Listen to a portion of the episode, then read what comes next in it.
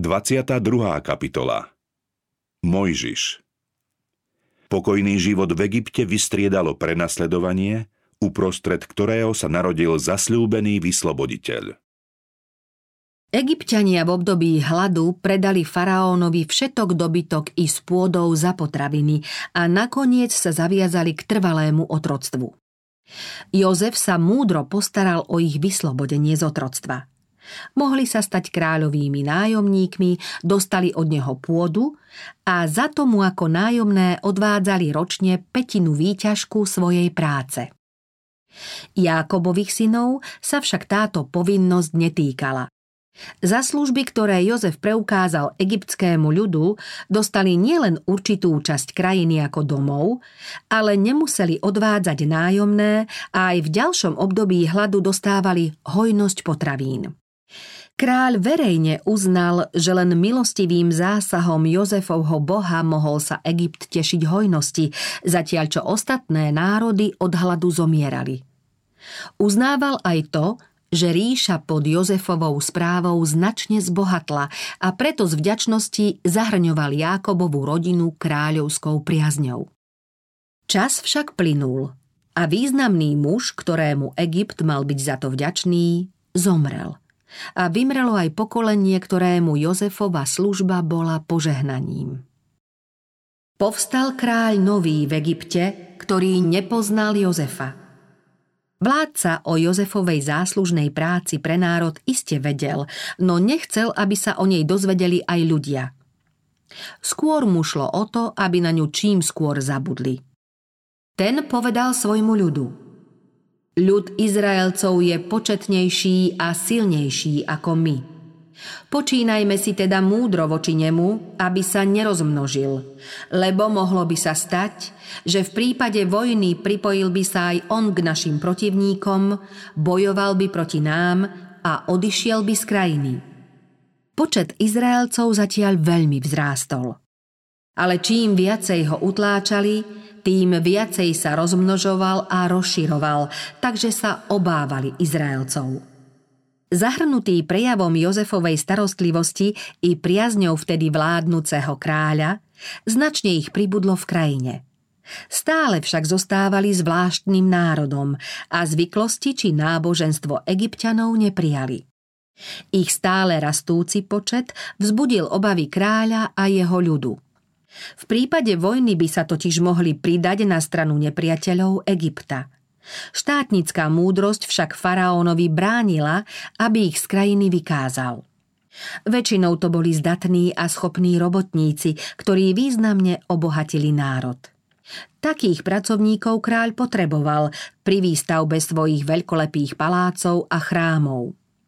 Keďže pracovali na stavbách, čo skoro boli v rovnakom postavení ako egyptiania, ktorí sa aj s majetkom stali kráľovým vlastníctvom. Čo skoro boli i nad nimi ustanovení dozorcovia a ich zotročenie bolo úplné. Egyptiania týraním zotročovali Izraelcov a strpčovali im život tvrdou prácou s hlinou a tehlami, všelijakou poľnou robotou, ktorou ich týraním zotročovali – ale čím viac ho utláčali, tým viacej sa rozmnožoval a rozširoval. Kráľ a jeho radcovia dúfali, že Izraelcov ovládnu tvrdou prácou, čím znížia ich počet a zlomia ich nezávislého ducha. Keď sa im však zámer nezdaril, rozhodli sa pre tvrdšie opatrenia. Prikázali pôrodným babám, aby židovských novorodených chlapcov utrácali hneď pri narodení. Pôvodcom tohto nápadu bol Satan. Vedel, že z Izraelcov má výjsť vysloboditeľ, preto naviedol kráľa, aby ich deti dal pozabíjať v nádeji, že tým prekazí Boží zámer. Baby sa však báli Boha a neodvažovali sa tento krutý rozkaz splniť. Hospodin schválil ich počínanie a požehnával ich. Kráľ sa nad nezdarom svojho plánu rozhneval a vydal ešte prísnejší a rozsiahlejší rozkaz. Vyzval celý národ, aby vyhľadával bezbranné obete a zabíjal ich. Faraón potom prikázal všetkému ľudu. Každého narodeného chlapca hoďte do Nílu a každú céru nechajte nažive. Narodenie Mojžiša Po tomto výnose sa Amrámovi a Jochebede, zbožným Izraelcom z Lévyho kmeňa, narodil syn. Dieťa bolo krásne. A keďže rodičia verili, že čas vyslobodenia Izraela sa už blíži a Boh pošle svojmu ľudu osloboditeľa, rozhodli sa, že svoje dieťa neobetujú. Viera v Boha bola posilou ich srdc a nebáli sa kráľovského rozkazu. Matka úspešne skrývala dieťa celé tri mesiace. Keď však videla, že ho ukrývať ďalej už nemôže, z trstia urobila košík, vymazala ho hlinou a smolou, vložila doň dieťa a zaniesla ho do trstia na breh rieky. Tam sa neodvážila zostať z obavy, aby na dieťa neupozornila a neohrozila jeho i svoj život. Chlapcová sestra Mária však zdanlivo ľahostajne, no v skutočnosti veľmi napeto sledovala, čo sa s jej bračekom stane. Nad košíkom bdeli aj ďalší strážcovia. Matka modlitbou zverila svoje dieťa do Božej ochrany a nad chatrnou loďkou s dieťaťom sa vznášali neviditeľní anieli. Oni sem usmernili kroky faraónovej céry. Košík upútal jej zvedavosť a keď v ňom uvidela krásne dieťa, hneď postrehla, čo sa stalo. Slzy dieťaťa vzbudili v nej súcit a pocítila aj spoluúčasť s neznámou matkou, ktorá sa musela uchýliť k takémuto spôsobu záchrany života svojho drahého dieťaťa.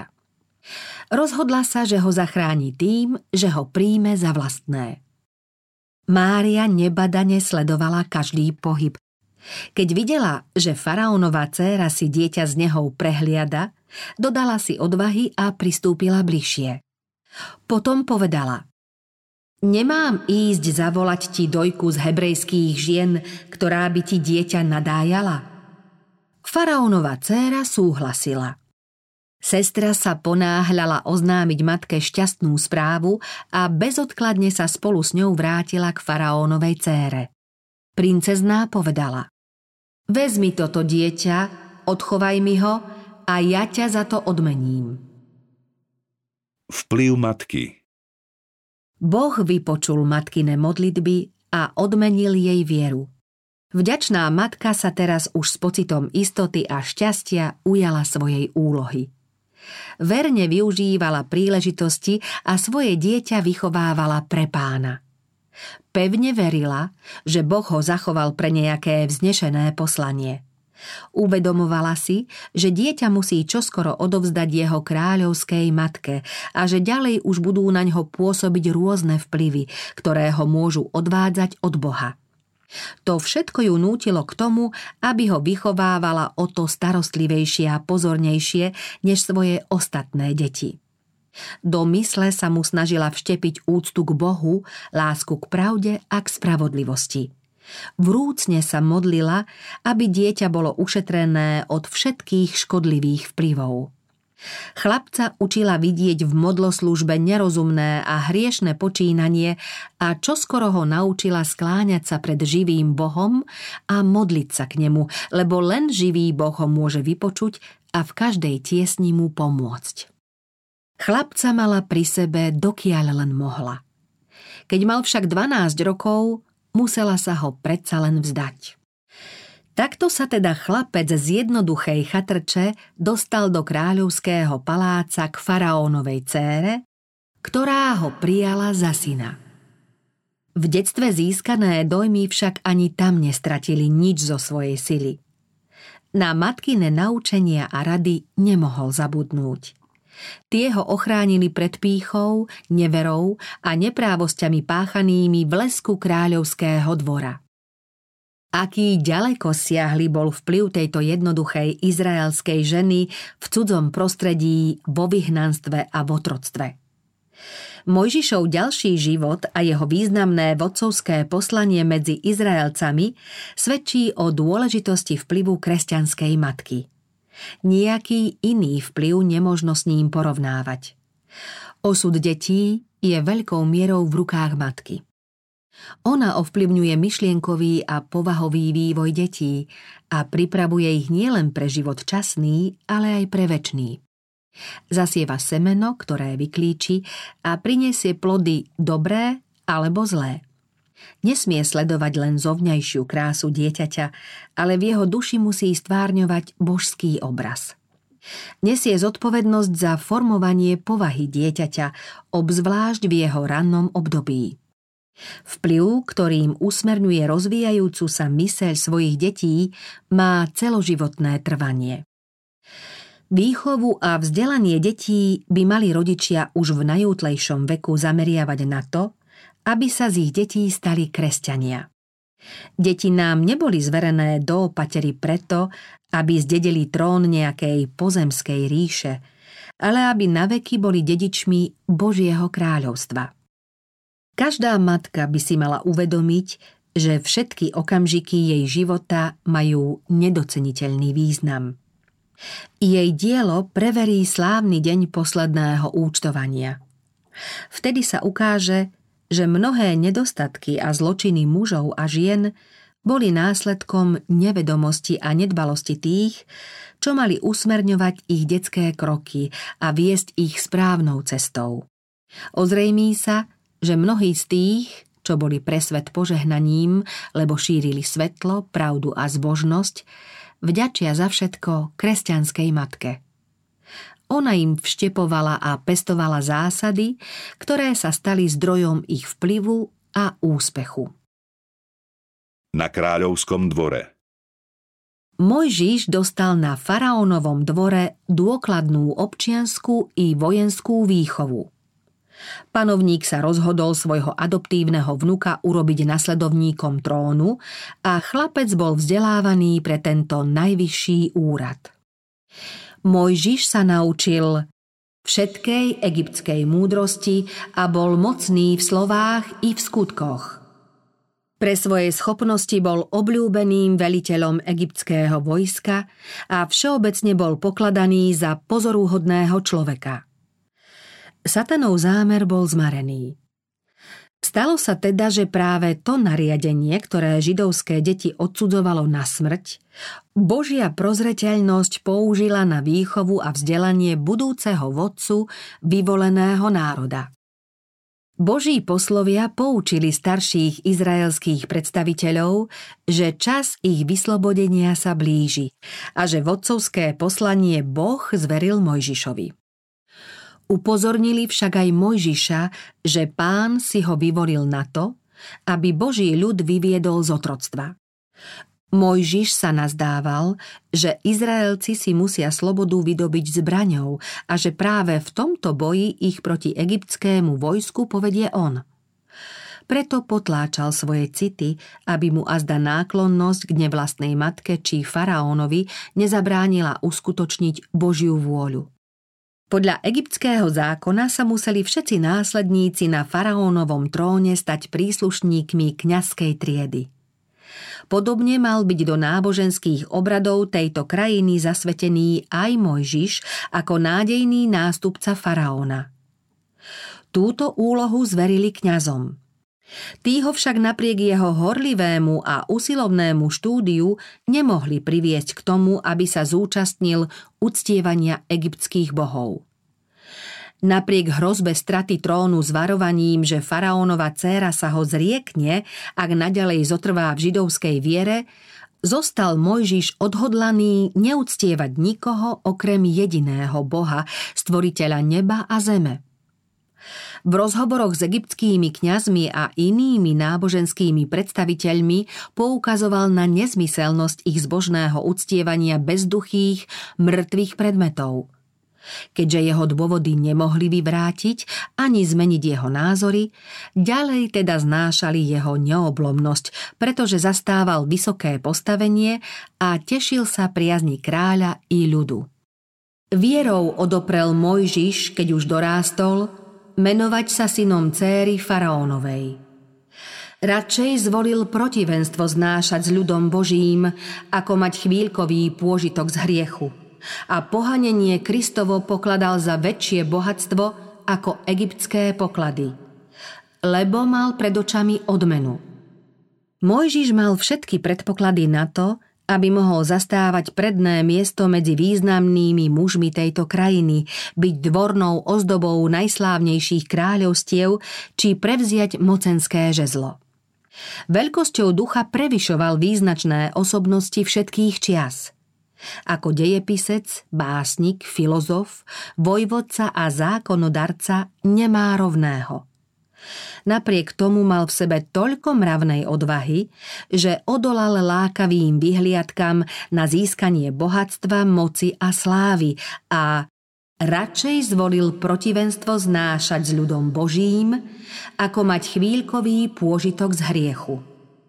Mojžiš bol poučený o konečnej odmene tých, čo pokorne a poslušne slúžili Bohu a v porovnaní s ňou pokladal každý pozemský zisk za celkom bezvýznamný.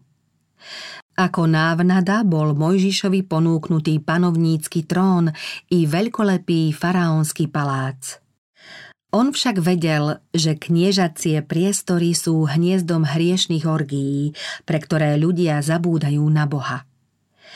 Mojžiš mal však napriek skvostnému palácu a panovníckej korune na zreteli zvrchovanú slávu, ktorou najvyšší odmení svetých vo svojom nepoškvrnenom kráľovstve. Vierou videl nevednúci veniec, ktorým kráľ neba ozdobí hlavy výťazov. Pre túto vieru sa odvrátil od vznešených ľudí tejto krajiny a pripojil sa k poníženému, chudobnému a opovrhnutému národu, ktorý sa rozhodoval radšej poslúchať Boha, ako slúžiť hriechu. Útek Mojžiš zostal na egyptskom dvore do 40 rokov svojho života. Často sa zamýšľal nad žalostným údelom svojho národa. Navštevoval svojich zotročených bratov, dodával im odvahy a ubezpečoval ich, že Boh im pripravuje vyslobodenie. Pri pohľade na nespravodlivosť a útlak býval stiesnený a každé bezprávie v ňom prebúdzalo túžbu po pomste. Keď raz videl, ako istý egyptian bije Izraelca, pribehol a násilníka zabil. Keďže okrem Izraelca svetkom tohto činu nebol nikto, Mojžiš zahrabal telo egyptiana do piesku. Tým dal jasne najavo, že je na strane svojho ľudu a že len čaká, kedy sa títo otroci vzbúria a vydobijú si slobodu. Myslel si, že bratia pochopia, že ich Boh chce zachrániť jeho rukou, ale oni to nepochopili. Na boj za slobodu neboli ešte pripravení. Keď Mojžiš na druhý deň videl, ako sa dvaja Izraelci medzi sebou hádajú, pokarhal toho, ktorý sa zjavne mýlil – ten však výčitku odmietol, neuznal Mojžišovo právo zasahovať do ich sporu a hrubo ho obvinil zo zločinu. Kto ťa ustanovil za veliteľa a sudcu nad nami? Chceš aj mňa zabiť, ako si zabil egyptiana? O celej záležitosti sa rýchlo dozvedeli egyptiania a zveličenú správu o tom, čo skoro počul aj faraón. Poslovia upozorňovali vládcu na nedozierne následky Mojžišovho činu – podľa nich Mojžiš chce viesť ľud proti egyptianom. Hodlá zvrhnúť vládu a sám zasadnúť na trón. Kým teda bude Mojžiš nažive, krajina nie je bezpečná. Panovník hneď rozhodol, že Mojžiš musí zomrieť. Keď si Mojžiš uvedomil, čo mu hrozí, utiekol do Arábie. Na úteku Mojžiša viedol sám Boh, takže svoj nový domov našiel u midiánskeho kňaza a kniežaťa Jetra, ktorý tiež uctieval Boha. Mojžiš si neskôr vzal jednu z jeho dcér za manželku a svojmu svokrovi slúžil ako pastier stád celých 40 rokov. Keď Mojžiš zabil egyptiana, dopustil sa tej istej chyby, akej sa dopúšťali aj jeho otcovia, keď chceli robiť to, čo Boh slúbil urobiť za nich. Boh nechcel, aby sa jeho ľud oslobodil ozbrojeným povstaním, ako sa nazdával Mojžiš. Chcel ho vyslobodiť svojou mocou a zásluha mala patriť len jemu. Boh však v záujme svojho diela použil aj Mojžišov unáhlený čin. Mojžiš dosiaľ nebol pripravený na svoje veľké poslanie. Podobne ako Abraham či Jákob, aj Mojžiš musel prejsť skúškou viery, aby si zvykol nespoliehať sa na ľudskú silu či rozum. Mal veriť, že Božie zasľúbenie sa splní pôsobením Božej moci. V samote vrchov dostane Mojžiš ďalšie poučenia – v škole protivenstva a seba zapierania sa musel učiť trpezlivosti a krotiť vášne. Ak má raz rozvážne vládnuť, musí sa naučiť poslúchať. Skôr ako bude o Božej vôli poučať Izraelcov, sám sa jej musí poslušne podriadiť. Musí nadobudnúť vlastné skúsenosti, aby sa mohol otcovsky starať o všetkých, čo budú potrebovať jeho pomoc.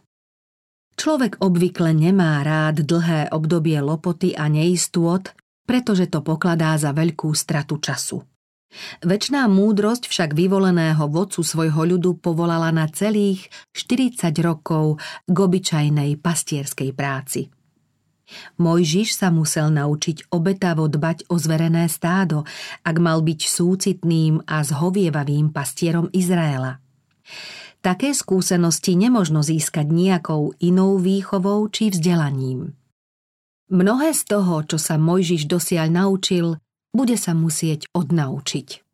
Vplyvy, ktoré na ňo v Egypte pôsobili, láska adoptívnej matky, samotné jeho vznešené postavenie ako vládcovho vnuka, zhýralé prostredie, rafinovanosť, lstivosť mystika falošného náboženstva či okázalá nádhera modloslužby, veľkolepé stavby a sochy, to všetko zanechalo v dospievajúcom chlapcovi hlboké dojmy a do určitej miery utváralo jeho návyky a povahu. Potlačiť tieto dojmy mohol len čas, zmena prostredia a spoločenstva s Bohom.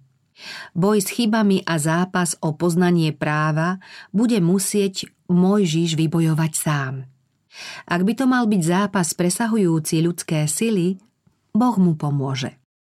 Všetci, ktorých Boh povolal k svojmu dielu, majú svoje ľudské slabosti. Nie sú to však ľudia s tvrdo zakorenenými návykmi a s ustálenou povahou, čo by chceli zostať takými, akými sú. Všetci sa usilovne snažili získať od Boha múdrosť a naučiť sa preňho pracovať. Apoštol napísal ak niekomu z vás chýba múdrosť, nech si prosí od Boha, ktorý dáva všetkým štedro a bez výčitky a dostane ju. Nebeské svetlo však neosvieti tých, čo chcú svojvoľne zotrvať v nevedomosti. Kto chce získať Božiu pomoc, musí si uvedomiť svoju bezmocnosť i nedostatky a v záujme veľkej premeny musí použiť svoj um, vynaložiť úsilie a úprimne vytrvalo sa modliť. Musí sa zrieknúť zlozvykov a zbaviť sa nepatričných návykov, lebo zvíťaziť môže len rozhodným úsilím o nápravu chýb a získanie správnych zásad. Mnohí nie sú tam, kde by mohli byť, pretože nečinne čakajú, že Boh za nich urobí to, čo majú urobiť sami a na čo im Boh dal silu. Tí, ktorých prozreteľne povolal, musia prejsť prísnou duševnou a morálnou skúškou. Pán im pomôže tým, že svojou mocou prenikne ľudské úsilie. V kopcovitom prostredí bol Mojžiš s Bohom sám. Tu na ňo nepôsobili veľkolepé egyptské chrámy svojou okázalou modloslužbou a poverou. Majestát Najvyššieho vnímal vo velebnej vznešenosti odvekých vrchov a v porovnaní s ním si uvedomoval bezmocnosť a ničotu egyptských božstiev. Na všetkom tu videl napísané tvorcovo meno. Mojžiš cítil Božiu prítomnosť a záštitu Božej moci. Tu sa zbavil akejkoľvek pýchy a sebadôvery – Strohá jednoduchosť, ktorou sa vyznačoval jeho život v samote, zotierala následky blahobytného a bezstarostného života v Egypte. Z Mojžiša sa stal trpezlivý, úctivý a pokorný človek. Čítame, že bol o mnoho pokornejší než všetci ľudia na zemi. Neochvejne veril v mocného Boha Jákobovho. Dlhé roky putoval Mojžiš so svojimi stádami po osamelých miestach a uvažoval o útlaku a utrpení svojho národa. Premýšľal o tom, ako Boh starostlivo zaobchádzal s jeho otcami, myslel na Božie zasľúbenia, ktoré sa stali dedičstvom vyvoleného národa a dňom i nocou sa modlil k Bohu za Izrael. Boží poslovia ho sprevádzali nebeským svetlom. Osvietený Duchom Svetým napísal svoju prvú knihu – Dlhé roky, ktoré strávil na osamelej púšti, boli v mnohom ohľade požehnaním nielen pre Mojžiša a pre jeho národ, ale aj pre ďalšie pokolenia ľudí na celom svete. Horiaci ker Po dlhom čase zomrel egyptský kráľ. Izraelci však vzdychali pod nútenými robotami a bedákali – ich volanie o pomoc pre nútené roboty došlo až k Bohu. Boh počul ich bedákanie a rozpomenul sa na svoju zmluvu s Abrahámom, Izákom a Jákobom. Boh pohliadol na Izraelcov a dal sa im poznať. Blížila sa chvíľa oslobodenia Izraela. Boh ho chcel vyslobodiť tak, aby všetkým bolo zrejmé, ako pohrda ľudskou pýchou. Vysloboditeľom bude obyčajný pastier, ktorý okrem palice nemá nič.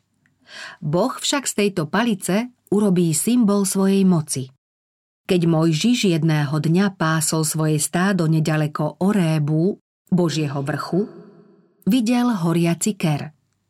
Vetvy, lístie i kmeň boli v plameňoch, ale oheň ich nespálil.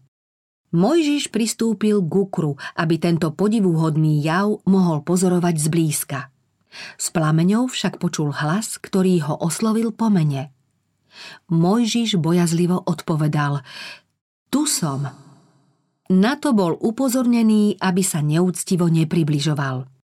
Zobuj si obú z nôh, lebo miesto, na ktorom stojíš, je posvetná pôda. Ja som Boh tvojho otca – Boh Abrahámov, Boh Izákov a Boh Jákobov.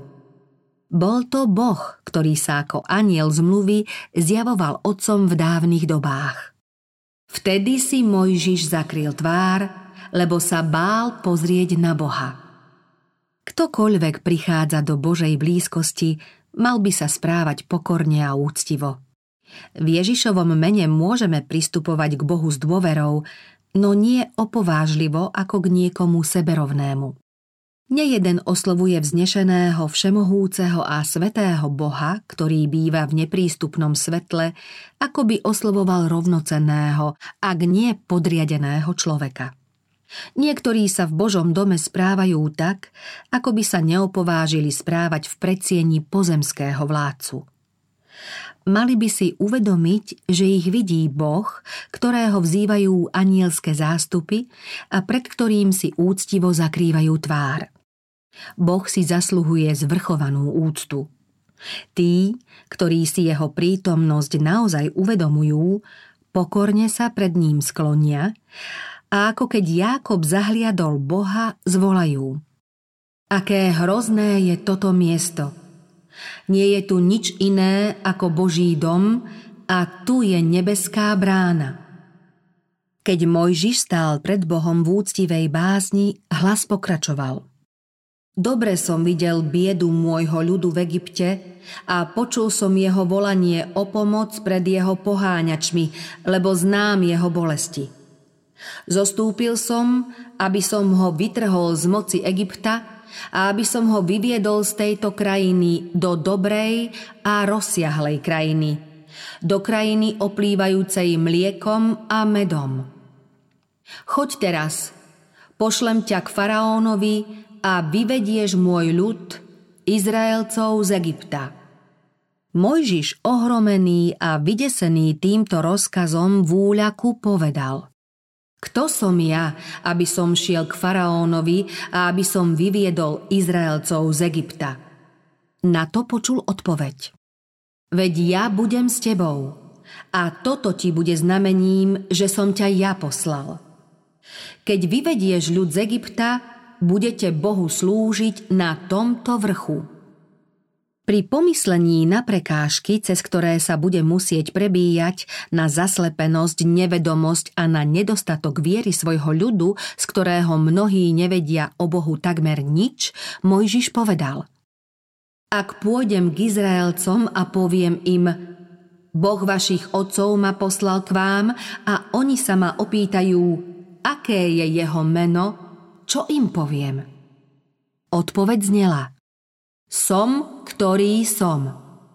Tak povedz Izraelcom, som poslal ma k vám. Mojžiš dostal príkaz, aby najprv zhromaždil starších Izraelcov, tých najšľachetnejších z nich, ktorí už dlho trpia v porobe, a aby im oznámil posolstvo od Boha s prísľubom vyslobodenia. Potom sa mal so staršími odobrať k vládcovi a povedať mu Hospodin, Boh Hebrejcov stretol sa s nami. A teraz máme ísť tri dni cesty na púšť a obetovať hospodinovi, nášmu Bohu. Hlas upozornil Mojžiša, že faraón nebude ochotný prepustiť Izraelcov. Boží služobník však nesmie stratiť odvahu, lebo hospodin hodlá pritom ukázať nielen egyptianom, ale aj Izraelcom svoju moc. Preto vystriem svoju ruku a byť budem Egypt všetkými svojimi divnými skutkami, ktoré budem robiť uprostred neho a potom vás prepustí.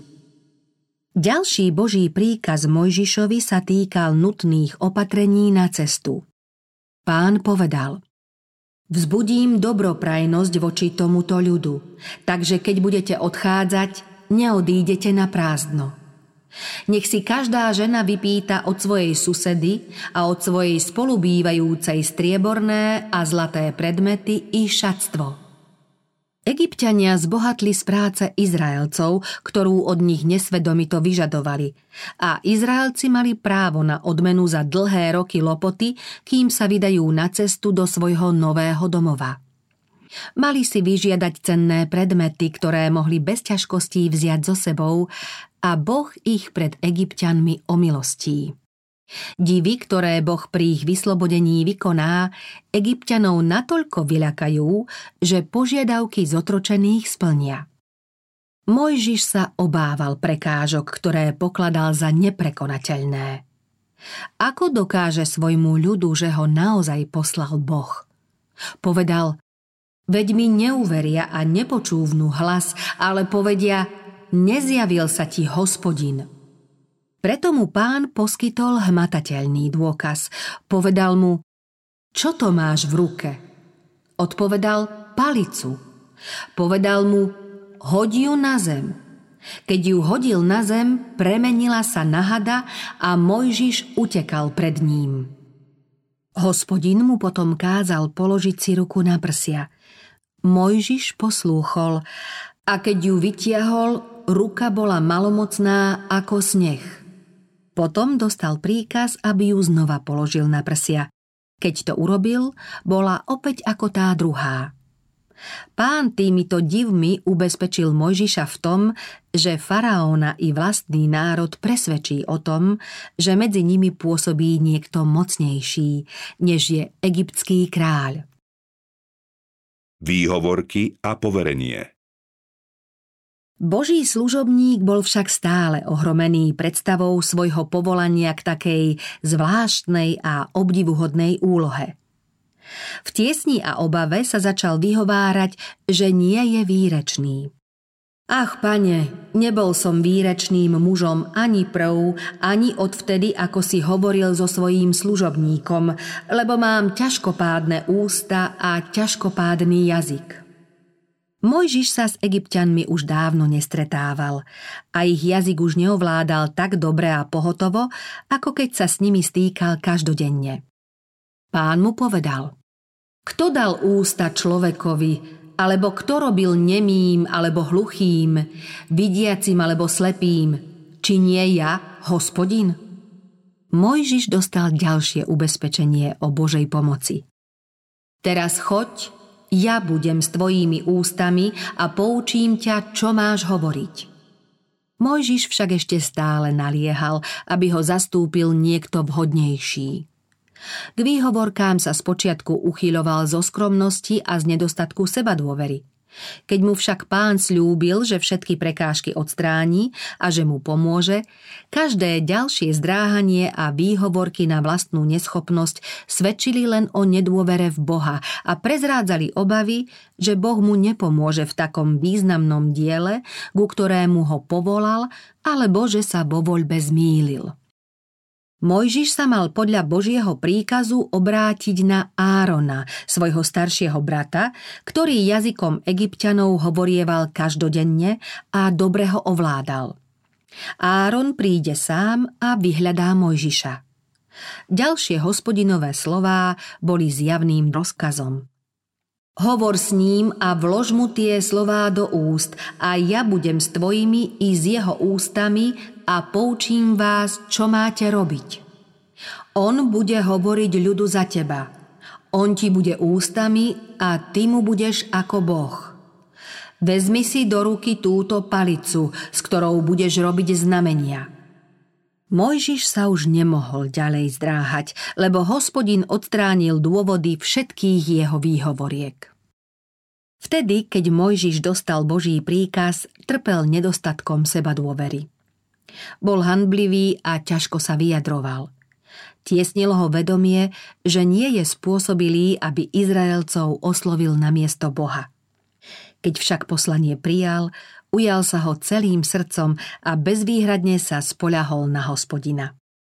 Veľkosť jeho úlohy podnietila v ňom tie najlepšie vlastnosti – Boh požehnal jeho ochotu a poslušnosť a Mojžiš bol výrečný, nadšený, dôveroval si a bol pripravený splniť to najvznešenejšie poslanie, aké človek kedy splniť mal. Jeho príbeh jasne svedčí o tom, čo dokáže Boh, aby posilnil tých, čo mu bezvýhradne dôverujú a odovzdane sa podriadujú jeho príkazom. Kto ochotne príjme Božie poslanie a snaží sa ho čo najlepšie splniť, získa silu i potrebnú schopnosť. Aj na tom najposlednejšom mieste a aj s tými najskromnejšími vlohami môže dosiahnuť skutočnú veľkosť, ak bude veriť v Božiu moc a ak sa vynasnaží verne plniť svoje poslanie. Keby sa bol Mojžiš spoliehal na vlastnú silu alebo na svoj rozum a bez zaváhania prijal vznešené poslanie, bol by vlastne dokázal, že na takú úlohu vôbec nie je pripravený. Ak si človek uvedomuje svoju slabosť, potom je to pri najmenšom dôkaz, že si uvedomuje veľkosť úlohy, ktorú má splniť a že sa bude obrácať k Bohu o radu a posilu.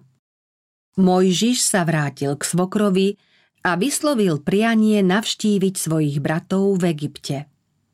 Jetro s tým súhlasil a Mojžiša požehnal slovami Choď v pokoji. Mojžiš sa vydal so ženou i s deťmi na cestu. Účel svojej cesty sa neodvažoval prezradiť, pretože by ich to mohlo odradiť a nešli by s ním. Skôr však, než prišiel do Egypta, rozhodol sa, že pre ich bezpečnosť bude lepšie, ak ich pošle späť do rodnej midiánskej vlasti. Mojžiš sa v duchu obával faraóna i egyptianov, ktorých pred 40 rokmi veľmi rozhneval a preto sa do Egypta vracal len s veľkým váhaním. Po príchode však začal odvážne plniť Boží príkaz. Hospodin mu zjavil, že jeho nepriatelia sú mŕtvi. Na ceste z Midiánska dostal Mojžiš hrozivé znamenie Božej neľúbosti. Aniel sa mu bez akéhokoľvek vysvetlenia zjavil tak hrozivo, ako by ho chcel usmrtiť. Mojžiš sa rozpomenul, že nesplnil jednu z Božích požiadaviek. Svojou ženou sa dal prehovoriť a najmladšieho syna neobrezal. Keďže len po splnení tejto podmienky mohlo jeho dieťa mať účasť na požehnaní Božej zmluvy s Izraelom, toto zanedbanie zo strany vyvoleného vodcu mohlo v očiach ľudu oslabiť vážnosť Božích prikázaní, ktoré dostal vyvolený národ. Mojžišova žena Cipóra z obavy, aby jej muža nestihol trest, obriezku urobila sama – Aniel potom dovolil Mojžišovi pokračovať v ceste. Pri plnení svojho poslania u faraóna sa Mojžiš ocitne vo veľkom nebezpečenstve a jeho život bude závisieť len od ochrany svetých anielov. Keby nebol splnil svoju dobre známu povinnosť, nemohol by mať istotu, že Boží anieli ho budú chrániť. V čase úzkosti pred Kristovým druhým príchodom bude pomoc nebeských anielov chrániť spravodlivých. Priestupníci Božieho zákona však nebudú v bezpečí. Anieli nebudú môcť chrániť tých, čo prestupovali ktorékoľvek z Božích prikázaní.